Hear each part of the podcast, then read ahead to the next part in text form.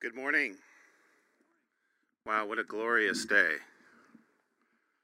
This is the day that the Lord has made. Let us rejoice and be glad in it. Amen. So, this last September, we commemorated the 20th anniversary of the 9 11 attacks.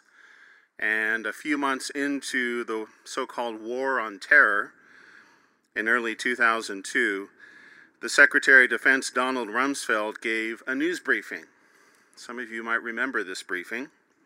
He was addressing the potential link between the government of Iraq and the supply of weapons of mass destruction to terrorists. And this is what he said in that briefing. As we know, there are known knowns. There are things we know we know. We also know there are known unknowns. That is to say, we know that there are some things we do not know. But there are also unknown unknowns, the ones we don't know we know. Or, I'm sorry, the ones we don't know we don't know. Clear as mud, right? uh, now, Rumsfeld was basing these comments on the insights of national security and intelligence experts and this concept of unknown unknowns was something that had been used by NASA in previous years. But there were, there were many well educated journalists in, in the room that day who were very confused by these comments. Um, today is Halloween, of course, a day when many people embrace the terrifying. Horror movies are the order of the day or of the season. I was watching the World Series last night as I was preparing for the sermon. I was multitasking. And there was a commercial for Tubi, uh, an ad supported streaming service. And the commercial went Terror on Tubi Screaming this October. But one of the things that has most terrified the human race is what Rumsfeld was trying to describe in that press conference the unknown. And this can take on many forms. Many of us have had the experience of waiting to hear back after a job interview, right? The interviewer may have been hard to read. Uh, maybe he or she didn't seem very enthusiastic. At the same time, this person didn't seem uninterested either. And so you wait, and a number of days go by. And after a while, you just want to know the outcome, even if it's unfavorable, because the uncertainty can create discomfort, even acute discomfort. And this is only one example of the kind of uncertainty that we face on a regular basis.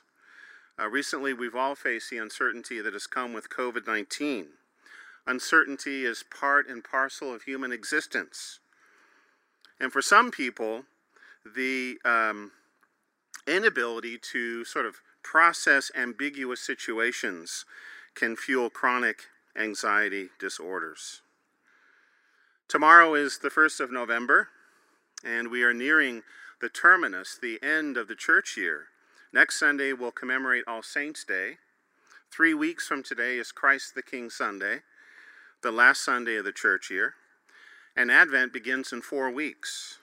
And we have walked in this church year through the primary events in the life of Christ, which culminate in his resurrection on Easter Sunday we have celebrated the coming of the Holy Spirit on Pentecost. We have considered since then the role of the church, our mission to abide in Christ, to love one another, and to be good stewards of God's truth, taking the good news out into the world.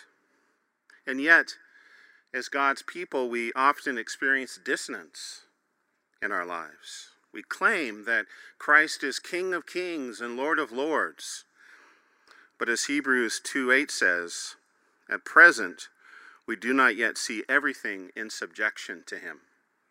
We continue to wait for his return. And so, because our salvation is not yet complete, there is a temptation to turn to other sources of security and wholeness. This was a temptation that the believers in Hebrews faced, and it's one that we face in equal measure today. So, in recent weeks, we've been going through the letter to the Hebrews, and though it's an honored book in the New Testament, in many ways it's the most mysterious book. Some have described it as the riddle of the New Testament. It lacks the conventions of other ancient letters. Neither the author or the intended audience is specified. There's no clear occasion for the letter. And in this way, it's unlike any of the other epistles that we have in the New Testament. And in this somewhat mysterious letter, no statement perhaps is more mysterious than the one repeated in these middle chapters that Jesus is a priest in the order of Melchizedek. This is a riddle within the riddle, so to speak. Besides uh, Psalm 110, Melchizedek is only mentioned in Genesis 14, our Old Testament passage for this morning. He's a rather obscure figure in one of the more dusty passages of the Old Testament. And yet, the author of Hebrews is keenly interested in him and his connections to Christ. So, who is this Melchizedek? The narrative of Genesis 14 is summed up at the beginning of chapter 7 in Hebrews. Melchizedek is the king of Salem and a priest of the Most High God. He met Abraham when Abraham returned from saving Lot, his nephew, from the kings who had captured him. Melchizedek blesses Abraham, and then Abraham gives him one tenth of the spoils.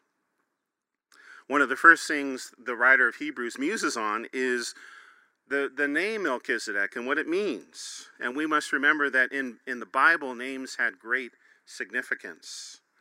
Um, and in many of the ancient Hebrew manuscripts, the name Melchizedek is written as two words, really two words Melech, which means king, and Zedek, Zedek, which means righteousness or justice.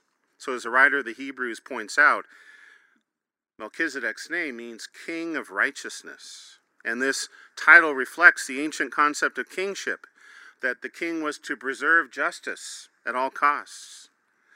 But he's not just the king of righteousness, he's also the king of Salem, that is Jerusalem. He is the king of shalom, of peace. Melchizedek is the king of peace. So put together, he's the king of righteousness, justice, and peace. And these are characteristics of the new age that's described by all the major prophets in the Old Testament Isaiah, Jeremiah, Ezekiel, and Daniel. They all look forward to this day. And of course, righteousness, justice, and peace are all characteristics of the Messiah. So let's talk a little bit about the unique priesthood of Melchizedek. Um, adding to sort of this mysteriousness that surrounds him, the, the writer of Hebrews describes him in an intriguing way. He says, he is without father or mother or genealogy, having neither beginning of days nor end of life. This passage has generated a lot of discussion. Is the writer saying that Melchizedek didn't have parents, that he wasn't born, that he didn't die? N.T. Wright thinks that this is unlikely. And if he said it, it must be true, right? Instead, the emphasis here seems to be on the origins of Melchizedek's priesthood, or the lack of origins. Remember the striking claim of Psalm 110 there's a king who's being crowned, but there's also a priest. How does that work? Right? We remember that Solomon offered sacrifices in the new temple when it was being dedicated, but no other kings did this. Why? Because there was a clear division of labor. Aaronites from the tribe of Levi were priests, and Davidites from the tribe of Judah were kings. So the question that sort of hangs over Psalm 110 is how could a king also be a priest? Now, Melchizedek is introduced in the Abraham story as a priest of the Most High God. But there's no mention here of where he got his priesthood from. Did he inherit it? Through father or mother? When did his priesthood begin? So in the story, it's as if he's a permanent fixture. He just shows up, does his priestly work, blesses Abraham, receives a tithe, and then disappears until Psalm 110. And the statement that he is without parentage or genealogy prepares us for the primary point of this whole chapter in Hebrews that Jesus' high priesthood does not depend upon parentage or upon birth into a priestly family. Instead, his priesthood, unlike the Aaronic priesthood, continues uninterrupted into the present.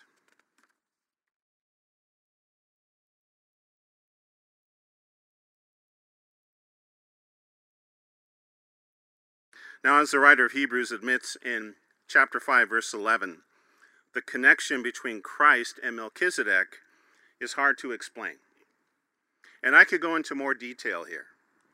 And in colonial New England, Puritan sermons were often two hours, sometimes three hours long. I could go into more detail. We're not going to do that this morning, don't worry. So let me try to sum up the primary arguments of Hebrews 7. The messianic priesthood of Psalm 110, the priesthood in the order of Melchizedek, is vastly superior to the Levitical priesthood. And it's better for the following reasons. Number one, the high priest is immortal. Christ is a priest forever in the order of Melchizedek. We see in verse 23 that Levitical priests were unable to continue in office because they died. But Christ is not a priest through bodily descent, but as we see on the cover of the worship guide, he's priest by power of an indestructible life. In verse 24, it says that Christ holds his priesthood permanently because he continues forever. The priesthood of Psalm 110 is also superior because the high priest is sinless. Levitical priests had to offer sacrifices for others, but on the Day of Atonement, they also offered a sacrifice for themselves because they were sinful. Christ, on the other hand, as we see in verse 26, is holy, innocent, unstained, and separated from sinners. We also see in Hebrews 7 that the, the sacrifice of this high priest is superior because it is once for all. It's a one time sacrifice. The Levitical priests offered countless animal sacrifices. Just imagine the stench of the temple during a feast like Passover. In comparison, that plant in Dayton, the Cargill plant, would have smelled like roses. Okay? In some ways, the priests were like glorified butchers. It was a messy, bloody business to offer sac- animal sacrifices. Our high priest, on the other hand, Christ, offered one sacrifice once for all time. And finally, and for me, this is the humdinger the priesthood of Psalm 110 is superior because the high priest offered up himself. The high priest offered up himself. No Levitical priest would have dreamed of doing such a thing. And even if they had done, their sacrifice wouldn't have been accepted. Why? Because they were sinful, they were not pure and spotless. But Jesus offered up himself.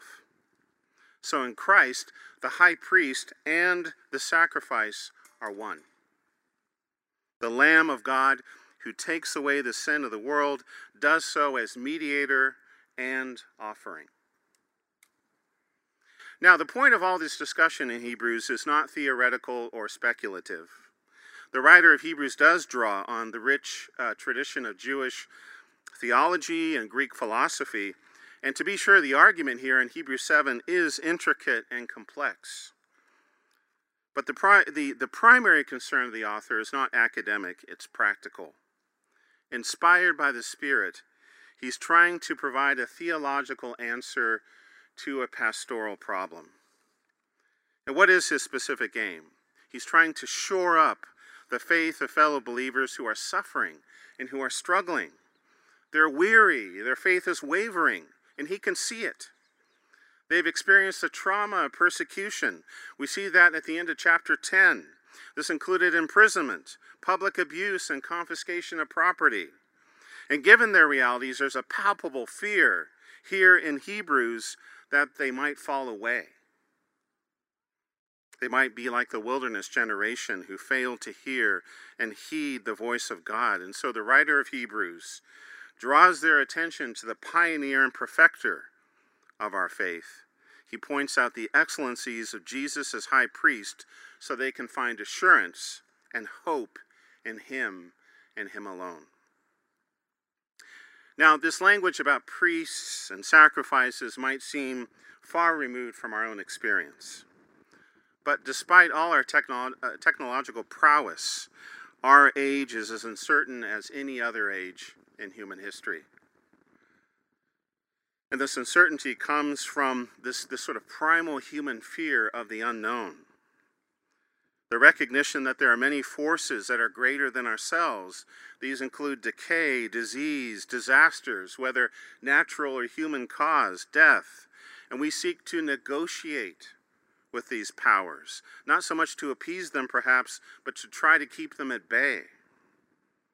And in the face of this uncertainty, people seek ways to provide a measure of security in their lives. One of these is insurance. You watch any sporting event, a football game, a baseball game, and try to count how many insurance commercials there are. Insurance is one way to try to allay our discomfort with uncertainty. So, though the idea of a high priesthood may be remote for us, the temptation to turn to alternative mediators and alternative priesthoods is not particular to the first century. It's very much a problem for us today, too, isn't it? Some turn to alternative religion or religions. Uh, New Age is essentially a smorgasbord of all kinds of Eastern religions and non Western ideas. Uh, I had a student once who told me that she didn't believe in one religion. She said that she liked to piece together all the good parts of all the religions, and she was very proud of sort of the faith that she had cobbled together.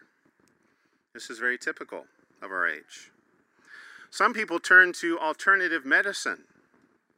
This approach is becoming more and more popular. Uh, some blend traditional and alternative medicines, and this is called integrative medicine. And there are many benefits that can come from this approach. I've never tried it, and I never will, but acupuncture supposedly has been shown to be helpful with some ailments and disorders. But there are dangers with this approach as well. Some of these alternative medicines are rooted in unchristian, even anti Christian belief. Uh, for example, uh, Reiki uh, tries to, a Japanese Buddhist approach, tries to work with supernatural energies.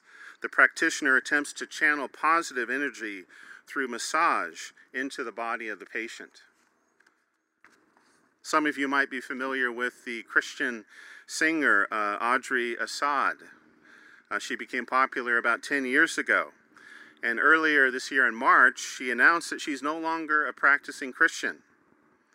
And she revealed that she had a breakthrough moment a few years ago when she took a therapeutical dose of psychedelic mushrooms, which are illegal in most places. And on this trip, Assad said that she experienced the divine love that undergirds, undergirds this universe. And since then, she has moved away from Christian faith. Now, there are other alternative mediators and priesthoods that we could speak of, but you get the idea. The point isn't that all of these are ineffective or bad necessarily. Some of them do help, some of them do make a difference. The point is that we need the permanence that is only found in Christ, the perfect mediator between man and God, the one who is the same yesterday, today, and forever. Jesus, because he is a priest forever in the order of Melchizedek, represents a better way. And we see that in verse 19 of our passage that the priesthood of Christ is a better hope through which we can draw near to God. Christ is better in every respect because he alone can open the way to God fully and truly. And an interesting study is to look at this term that's translated better in the book of Hebrews. Um, we see uh, this gives us a lot of insight into the mind, uh, the frame of mind of the writer. And throughout the letter, he compares and contrasts different things. He talks about a better hope in our passage, a better covenant. In chapter 8, a better promise, a better sacrifice. In chapter 9, a better possession. In chapter 10, a better country. In chapter 11, a better life. In chapter 11, and a better word in chapter 12. But again, he's not necessarily comparing something bad with something good. The, the sacrificial system of the Old Testament was instituted by God Himself at Sinai. Instead, the writer of Hebrews is contrasting something good with something much better. And in the end, there are two priesthoods the priesthood of Levi, of Aaron, which is described as weak, transitory, imperfect, and mortal, and the priesthood of Melchizedek, which is fully effective, permanent, perfect, and immortal. And with the coming of Christ and the work he completed on the cross, God has accomplished the work of redemption, the perfection that the author of Hebrews speaks of. Before Christ, this had been an impossible dream. But in his resurrection, Jesus demonstrates his indestructible life. And consequently, take a look if you have a Bible at Hebrews 7:25. This is an amazing verse.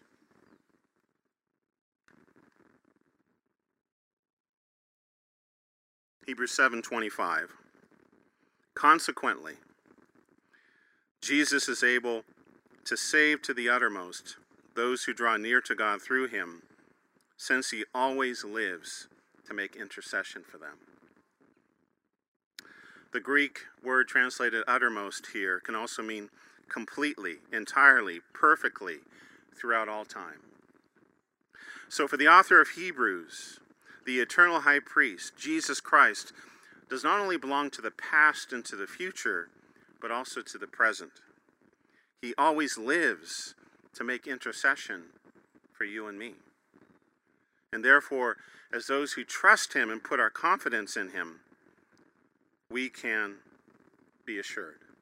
This priest will not fail. Our hope is certain and rock solid in Christ. One of the most memorable images of that certainty in Hebrews and really in the whole Bible is found in the previous chapter, at the end of chapter 6, verse 19, which speaks of the Christian hope as a stable and firm anchor of the soul. The Christian faith as an anchor of the soul. Seafaring was common in the Roman Empire because of the Mediterranean Sea. That was sort of the geographical feature that defined the empire. The empire was organized around the Mediterranean. The Romans often referred to the Mediterranean as Mare Nostrum, our sea, our lake. And though it is a sea and not an ocean, it is treacherous to this day. At the end of Acts, we read about the shipwreck that Paul experienced while being transported to Rome. And so, to sort of counteract the treachery of the sea, the Romans designed iron anchors with flukes, with hooks, it sort of resembled an upside down pickaxe. And when these anchors hit the seabed and the ship moved, the flukes would embed themselves into the sea floor and hold the unstable ship fast. And the anchor functions then like a lifeline to the stability of land. We see a motif of journey in Hebrews, but the Christian life is not just an overland journey, it's also like a sea voyage. And in our Anglican baptism liturgy, the church is compared to Noah's Ark. And like Noah's family, the people of God have to pass through the turbulent floods of this troublesome, uncertain world with Christ as the anchor of hope. The anchor is one of the earliest Christian symbols, uh, along with the fish. It's found on grave markers going back as far as the second century. It's also symbol for our diocese, the Diocese of Christ our Hope, with an anchor. And uh, as a curate and ordinand, I'm a company man, and so I'm sipping my sermon water from company merchandise this morning. Christ, our anchor and hope. In the face of uncertainty, there are two competing ways to anchor human existence. One is transient, temporary, and permanent. The other is certain, permanent, eternal. We don't know what the future holds, but we do know who holds the future. You ask who that may be? Christ Jesus, it is He. He is seated in the heavenly realm at the right hand of the throne of God, and he ever lives to make intercession for you and for me. Amen. Let me finish by repeating the collect for today. Grant us, Lord, not to be anxious about earthly things, but to love things heavenly. And even now, as we live among things that are passing away, as we live amongst the uncertain, help us to hold fast to those things that shall endure. Through Jesus Christ our Lord, who lives and reigns with you and the Holy Spirit, one God, forever and ever. Amen.